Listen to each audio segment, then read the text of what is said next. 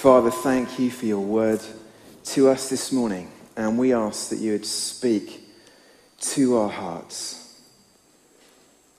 Bring the transformation that you have in mind for us, that we may look ever more like Jesus himself.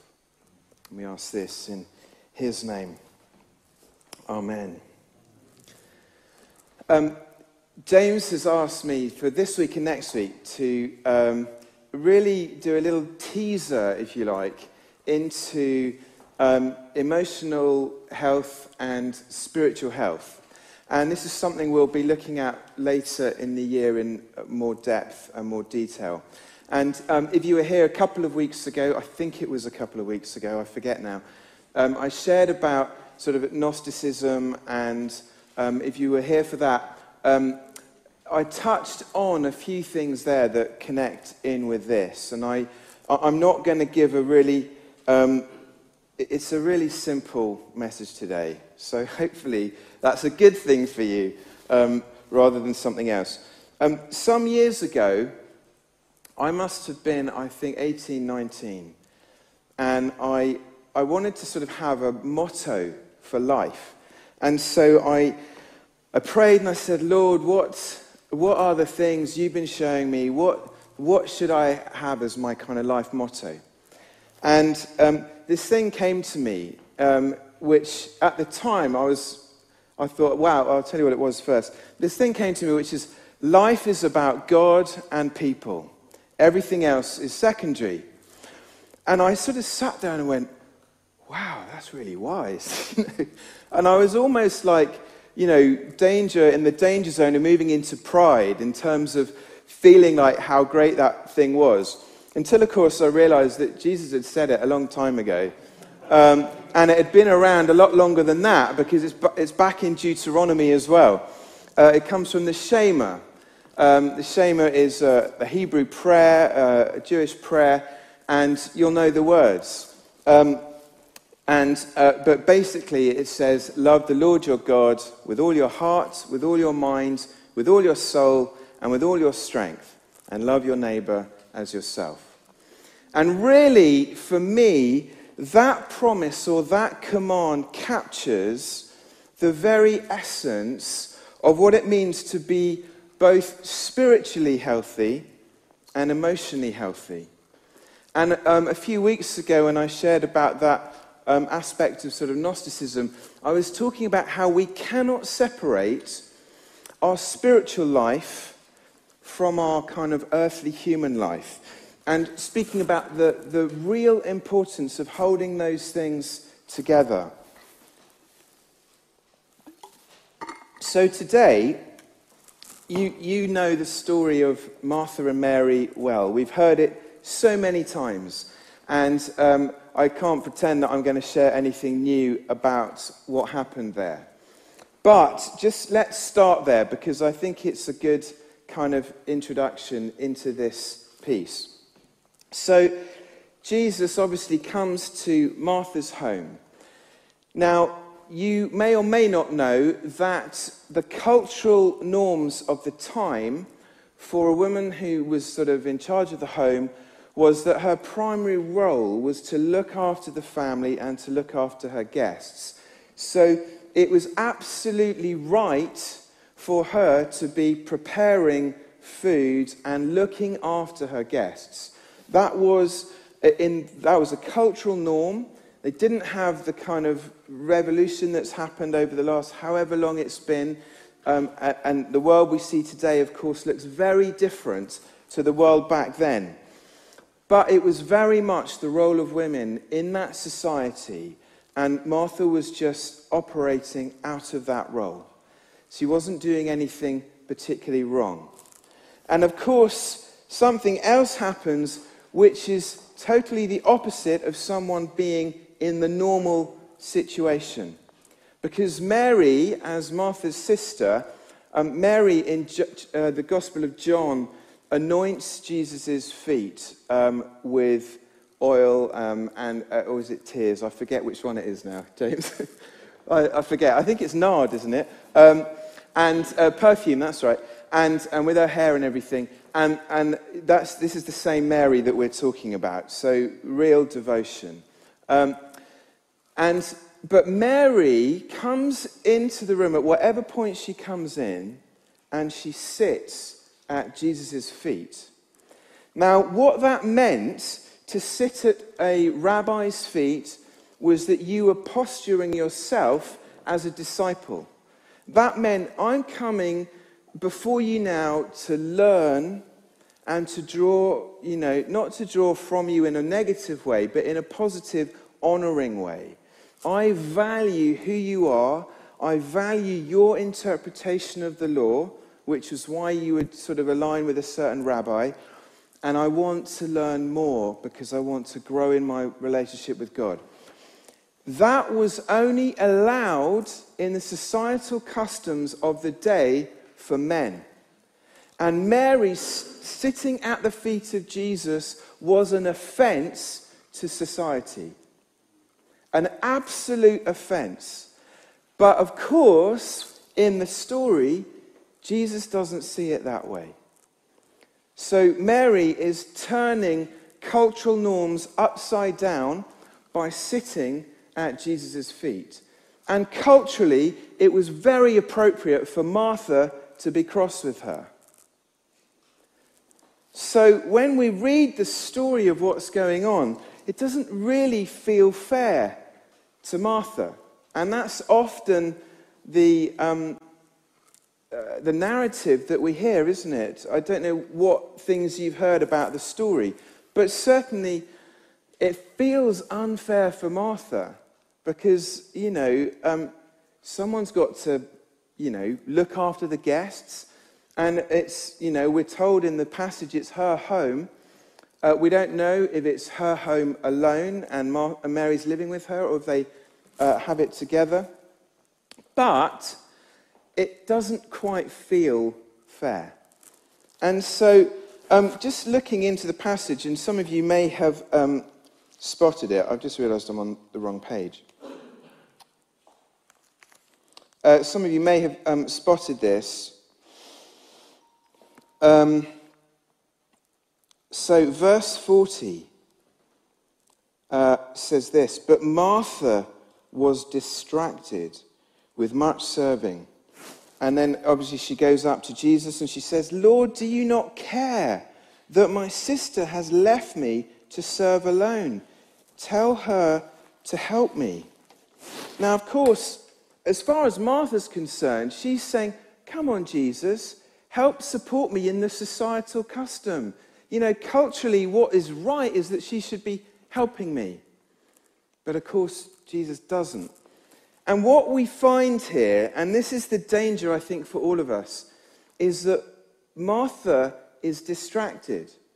So it's not that she shouldn't have been looking after her guests, and Jesus isn't saying that. But probably what's happening, and we have to interpret and read between the lines, every time we read something in Scripture that looks like God is not being loving, we have misinterpreted it. So we have to interpret every action in Scripture through the love of God and that He is the God of love. So, trying to understand this passage, I think what is going on is that Martha is preparing way, way more than she needs to. That she so wants to make a, either a good impression or she so uh, wants to, maybe, yeah, maybe it is that, to impress Jesus, or she so just wants to bless him, and maybe it's a, her heart could perhaps be in fully the right place. She wants to honor him with the, the bounty of what potentially is uh, she's able to put before him. And so I think her heart is in a good place here. But in it, she's got distracted. And Jesus is probably thinking, look, a sandwich will do. Or whatever the equivalent was back then. A bit of bread and fish, probably. Something really simple he'd be quite happy with. And she's got distracted. Um, so often in the journey of the Christian faith, we know that what is um, called of us, what the Lord wants of us, is time.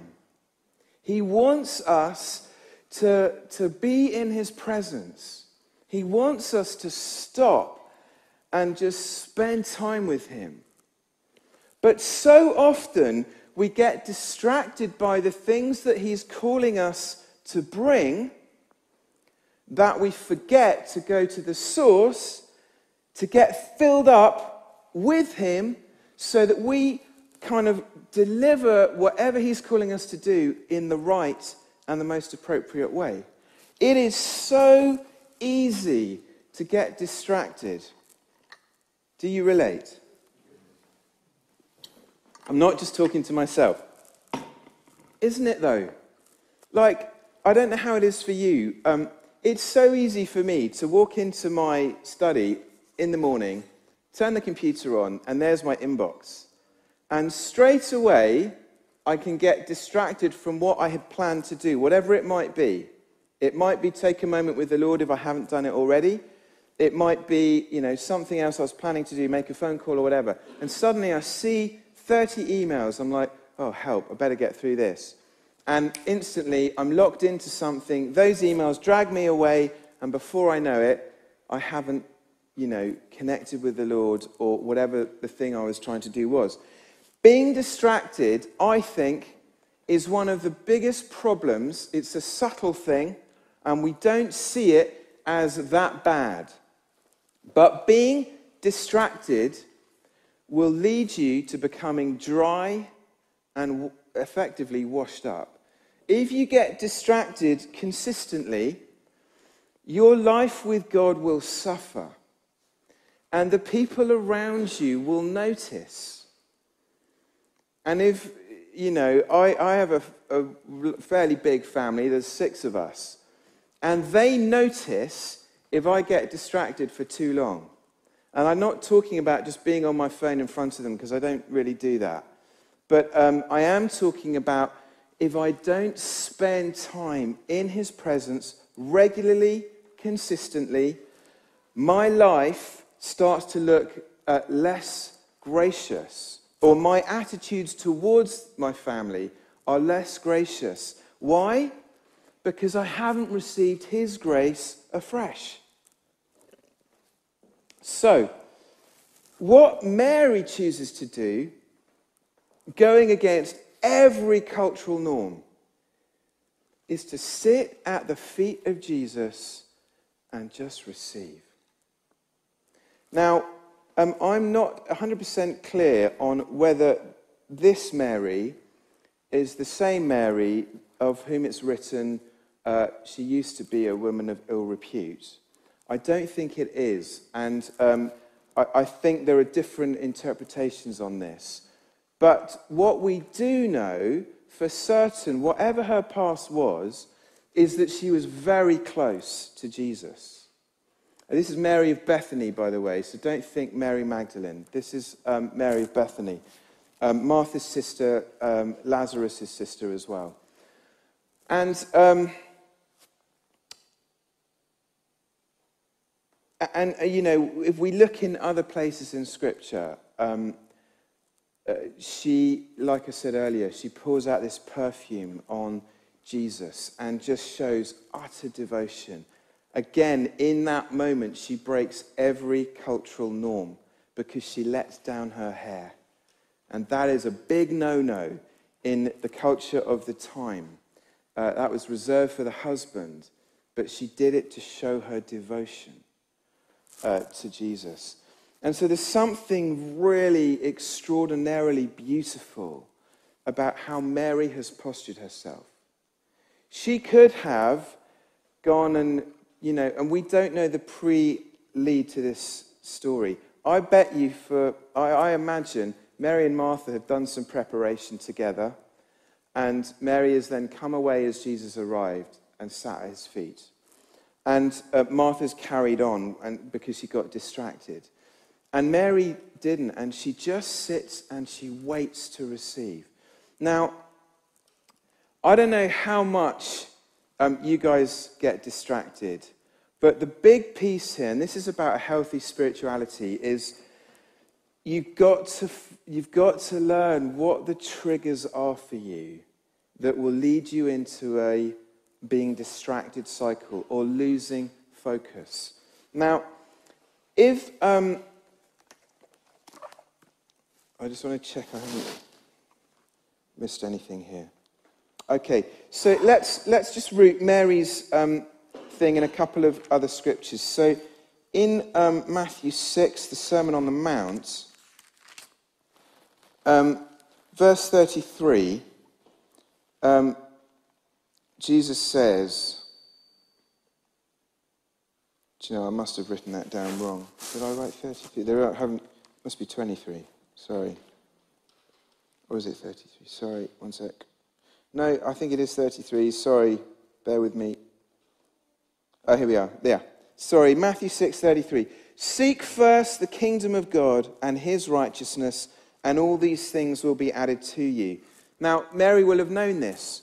She'll have heard this because Jesus would have said it many a time. It's recorded here, but he would have, it would have been a, a big thing, and we hear it in other parts of Scripture. So Mary gets seek first his kingdom, and she's literally living for it, breaking every cultural norm to sit at his feet.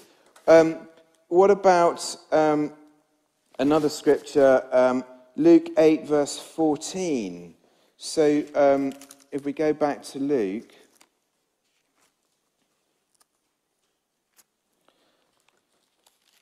Luke 8, verse 14. And this is the, the, par- this is the um, when Jesus speaks about the purpose of the parables, and he's spoken about the parable of the sower, and then he starts to explain it. And he says this in verse 14 And as for what fell among the thorns, they are those who hear, but as they go on their way, they are choked by the cares and riches and pleasures of life, and their fruit does not mature. So, that is this thing of distraction. When we move into distraction, the fruit the fruit of the Spirit does not mature within us. And some of those amazing fruits love, joy, peace, patience, kindness, goodness, faithfulness, gentleness, and self control they, um, they just become weaker in us. We don't operate in them as, as much as we're able to. And this is the deadly danger of distraction. And so it's really important that we find a way of breaking through distraction. Now, there will always be things that come along, what we might call legitimate diversions. So we're heading in one direction, something comes along, it might be an emergency, we've just got to put all our energy into that for the moment. Or a phone call comes in, you know, somebody's calling us, a friend or a family member, and they just need some support in that moment. I'm not talking about that stuff, but I am saying that we need to find a way that enables us to stay the course and to regularly find those points of connection with Jesus. It really is simple. Most Christians um, seek, and I say seek because we probably go through cycles, but most Christians would seek to have a time with God in the day. And I think for the majority of people, it's probably in the morning. How many meals do most people have in a day? Three meals, okay? So most people will have three meals. I know there's all sorts of dieting and different ways of doing it. Some people might have six small meals or three meals and perhaps a snack in the morning and a snack in the afternoon, or something like that, whatever it is. Because we need the fuel, and hopefully we're eating the right stuff, but we need the fuel for our bodies to get the energy they need to do the things that are required of us. Whether that's looking after children, which draws so much energy, doesn't it? Or whether it's a, a, a high level job or whatever it is. There's, um, we need this thing. And it's very rare, unless we purposely decide to fast, that we will necessarily skip a meal. We will probably fairly consistently stick to our pattern of, uh, you know, eating in whatever pattern we have. And let's just use the three meals a day thing because most of us will probably adopt to that. And it's important and we value it. And we know that we need it. Because if we don't, we get hangry. And then people might get hurt by us. And if you don't know what I mean by hangry, it's a mixture of hungry and angry. And they go together. So we don't want to get hangry, so we eat. Jesus is the bread of life. He's our food. So, how often should we eat the bread of life? Should it just be once a day?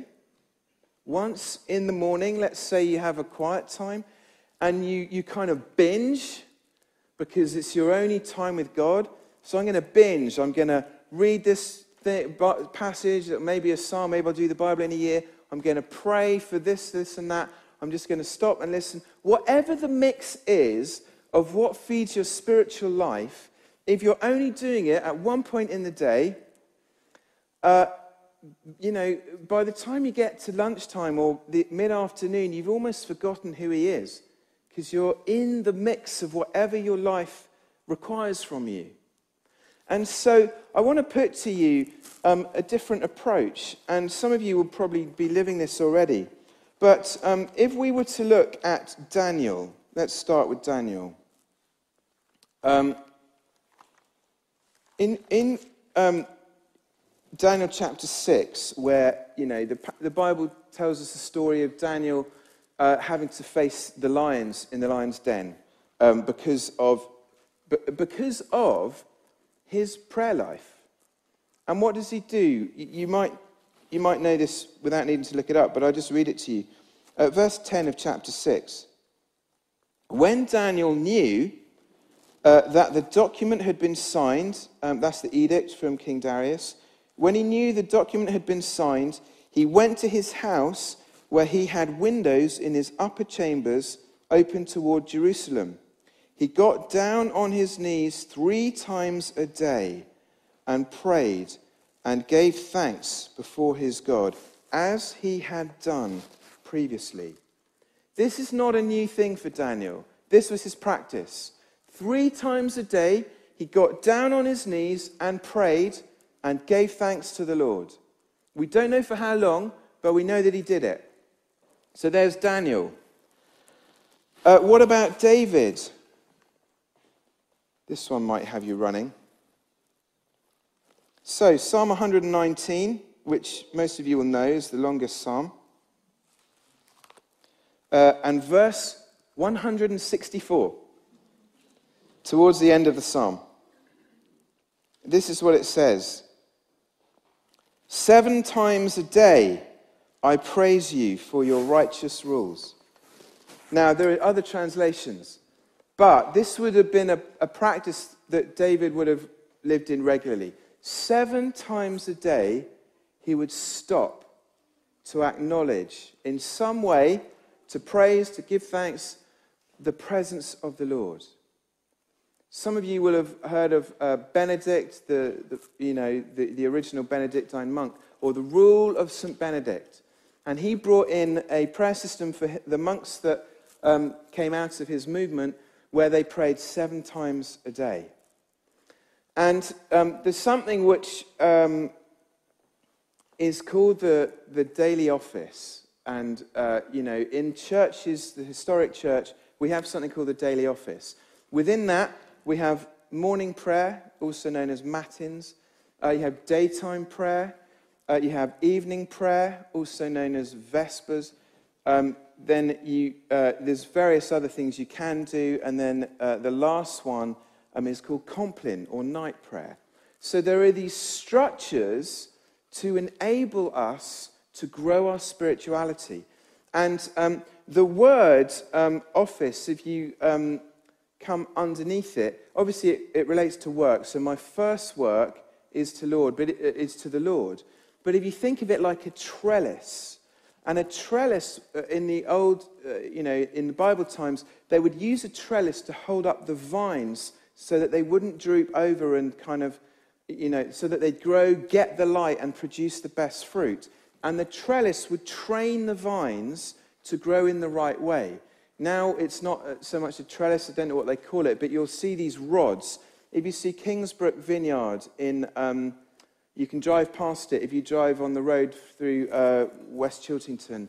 You'll drive past the Kinsbrook Vineyard, and at the moment you can see these, um, you know, these sort of rods that they put in the vines so that the vines grow around them. It's the same idea. It's so that the grapes will get the, or the plants will get the light that they need, um, and so that the grapes grow in the best way they possibly can. And it's a really simple thing, but I want to put to you this that rather than adopting a method of one big feed in the morning or in the evening, break it down, make them a bit smaller perhaps, and go for something a bit different. Acts, and I mean to do this with intention. So sometimes you might just be in your car and you might think, oh, just going to connect with God. That's great. Um, but I'm not talking about that. I'm talking about intentionally decide at what point in the day you are going to stop and take time, and it, it doesn't need to be long. You can do this in five minutes, or you can choose to do it in 20 minutes. Um, but the point is that you stop, fix your eyes on Jesus, get them off whatever's around you, um, you can pull on whatever scriptures or whatever the stuff is that feeds you. And the stuff that feeds you will probably be different to the stuff that feeds me. But one thing I really want to encourage you is in um, make use of silence.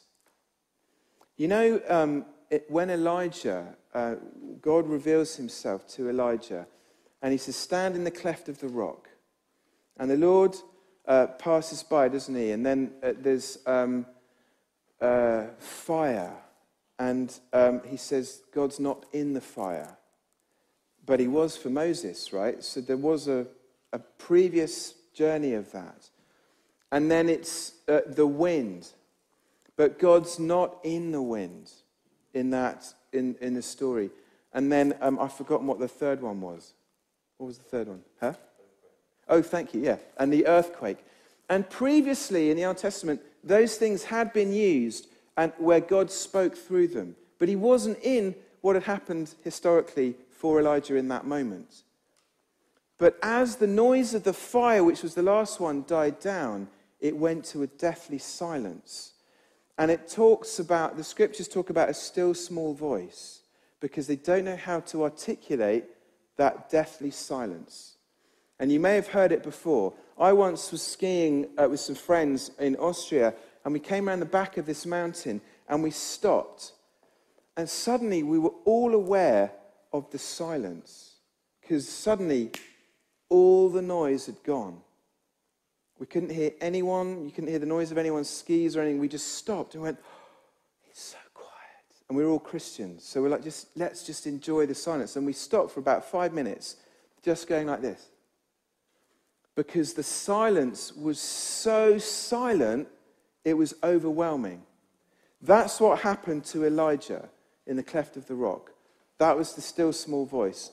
He, he, he had an experience of silence beyond which he'd ever had before. And God spoke through it. In our world, which is full of distraction, which is so fast and busy, when we stop to slow down to unplug ourselves from digital mayhem or whatever the stuff is that we have to do in our lives. It's this thing, and I, what I seek to do is literally stop and for the first few minutes say absolutely nothing, complete silence. And I'm not trying to get anything from God. I'm literally, here I am, Lord.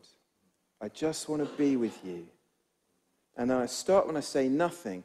If I get distracted by a thought, I'm like, oh, sorry, Lord, here I am.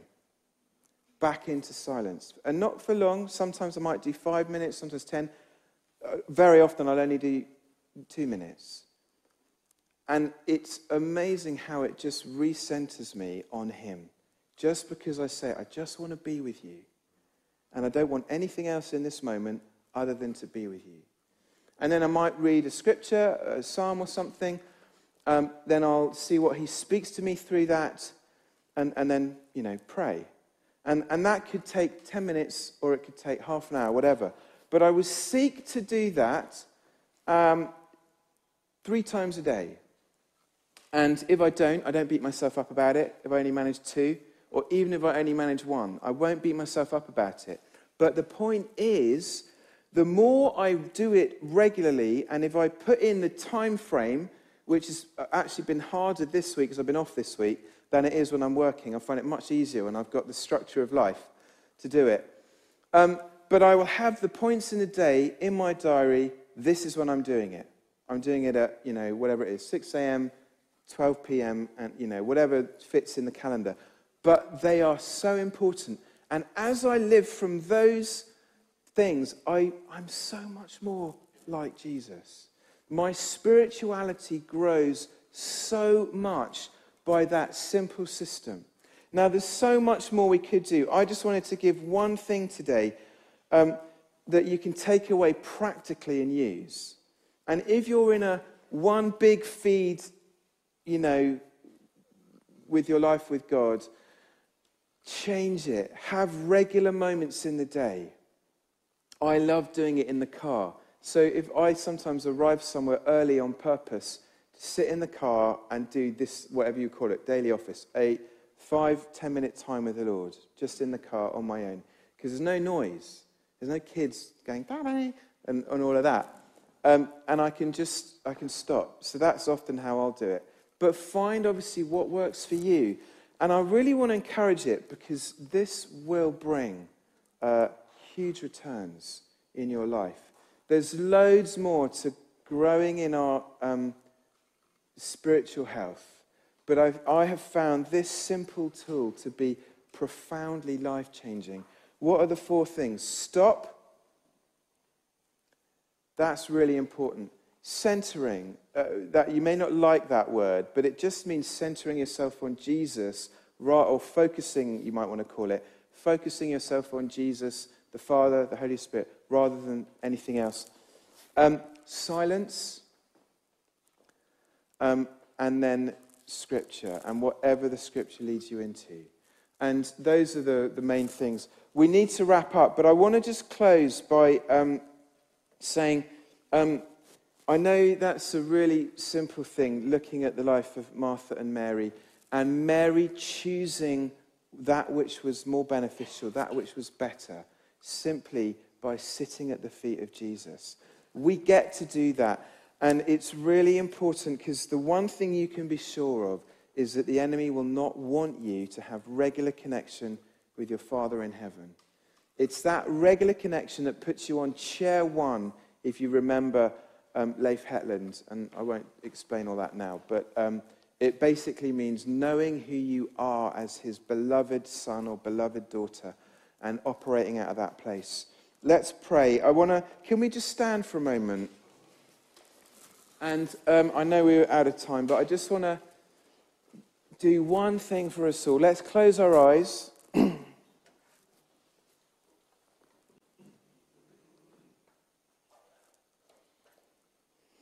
Let's just place our hands um, in front of us in that receiving mode, imagining we're at the feet of Jesus because, hey, we are.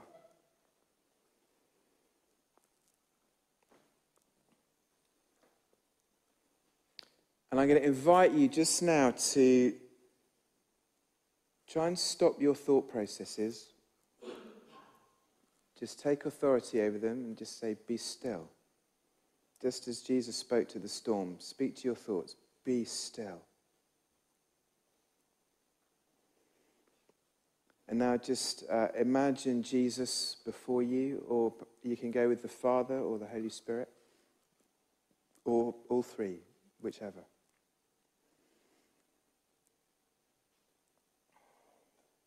Just uh, fix your gaze upon Jesus. And what we're going to do, we're going to have literally one minute. I'm only going to do one minute. One minute, absolutely silent. And when we're in that minute, I'm, I'm going to just say, Here I am, Lord.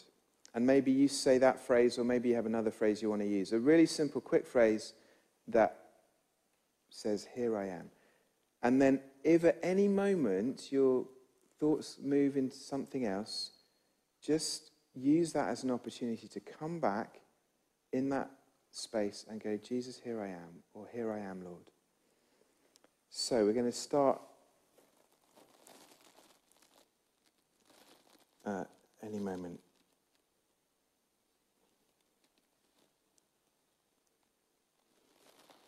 Okay. Here I am, Lord.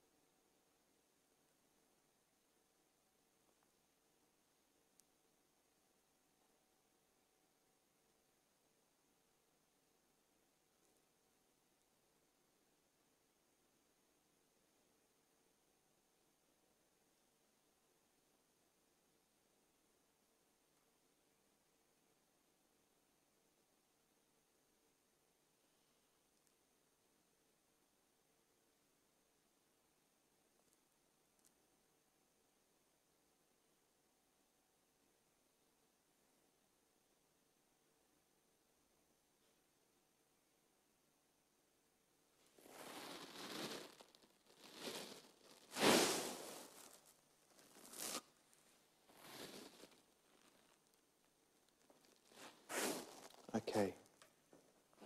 That's one minute. Um, let's just go from there now. Let's just say, Holy Spirit, would you come and lead us deeper in our walk with God? Right now, would you show us how we can adopt a simple trellis or a rule of life, in a sense, that holds together um, our connection with you.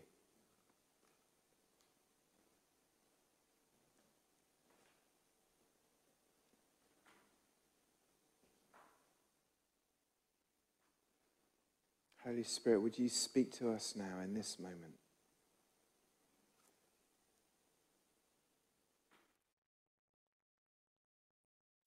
Lord, we long to move from a faith which gets stuck or where we recognize that we need to grow in different ways.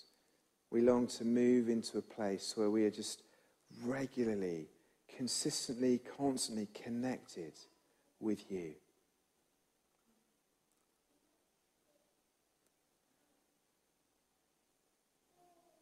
I ask that we would learn from the lives of Daniel and David, who adopted different ways of doing it, but they worked for them. But the point was, it was regular connection. That we would have consistent dialogue with you in the day. But when we have the busyness around us, that we would make absolute priority to stop at different points in the day and sort of focus our hearts, our minds, our spirits on you and receive from you. We ask that in Jesus' name. Amen. Thank you. I don't know for you what happened in the silence. Do you know, for a lot of people, silence is really difficult. And if you're one of them, I really want you to pursue it. Because the more you do it, the more you will encounter Him through it. And just one very brief uh, some years ago, they did a, a thing where they took non believers on a retreat, a silent retreat for it was one week. And for quite a few of them, they heard absolutely nothing in the silence. They really struggled with it. But by day four, every single one of them had a profound spiritual experience with Father God. And uh, these were atheists and all sorts, people from all sorts of different backgrounds. And God spoke and it changed their lives forever just because they made space for silence. And so I, I just want to encourage us that it's such an important part of the spiritual journey, being able to stop and be quiet, as uncomfortable as it might be, if, if that's your experience. I, I just want to really encourage you to pursue it this week and see how it goes. Make space, if it's one, two, three, four minutes each time. We've got to finish, so I'm sorry I've gone over a bit there. But um, also, if you want, if you're interested, um, some of us on the team have been using um, this book, which is a daily office book. It has two offices each day, starts with two minutes silence, ends with a two minutes silence. Um, and there's some all sorts of stuff in here about healthy spirituality. It's called Day by Day, so it's called Emotional Healthy Spirituality Day by Day by Peter Scazzero. You can buy it on Amazon for about five pounds, I think. So if you're interested and you'd like to go further, that's something available to you. Also, later in the year, we will be offering um, a kind of journey with this. Um, that won't be coming probably till September, but just so you know, we will have an opportunity to explore this in much more depth um, as the year goes on. Bless you. Have an amazing week, and um, see you again soon. Take care.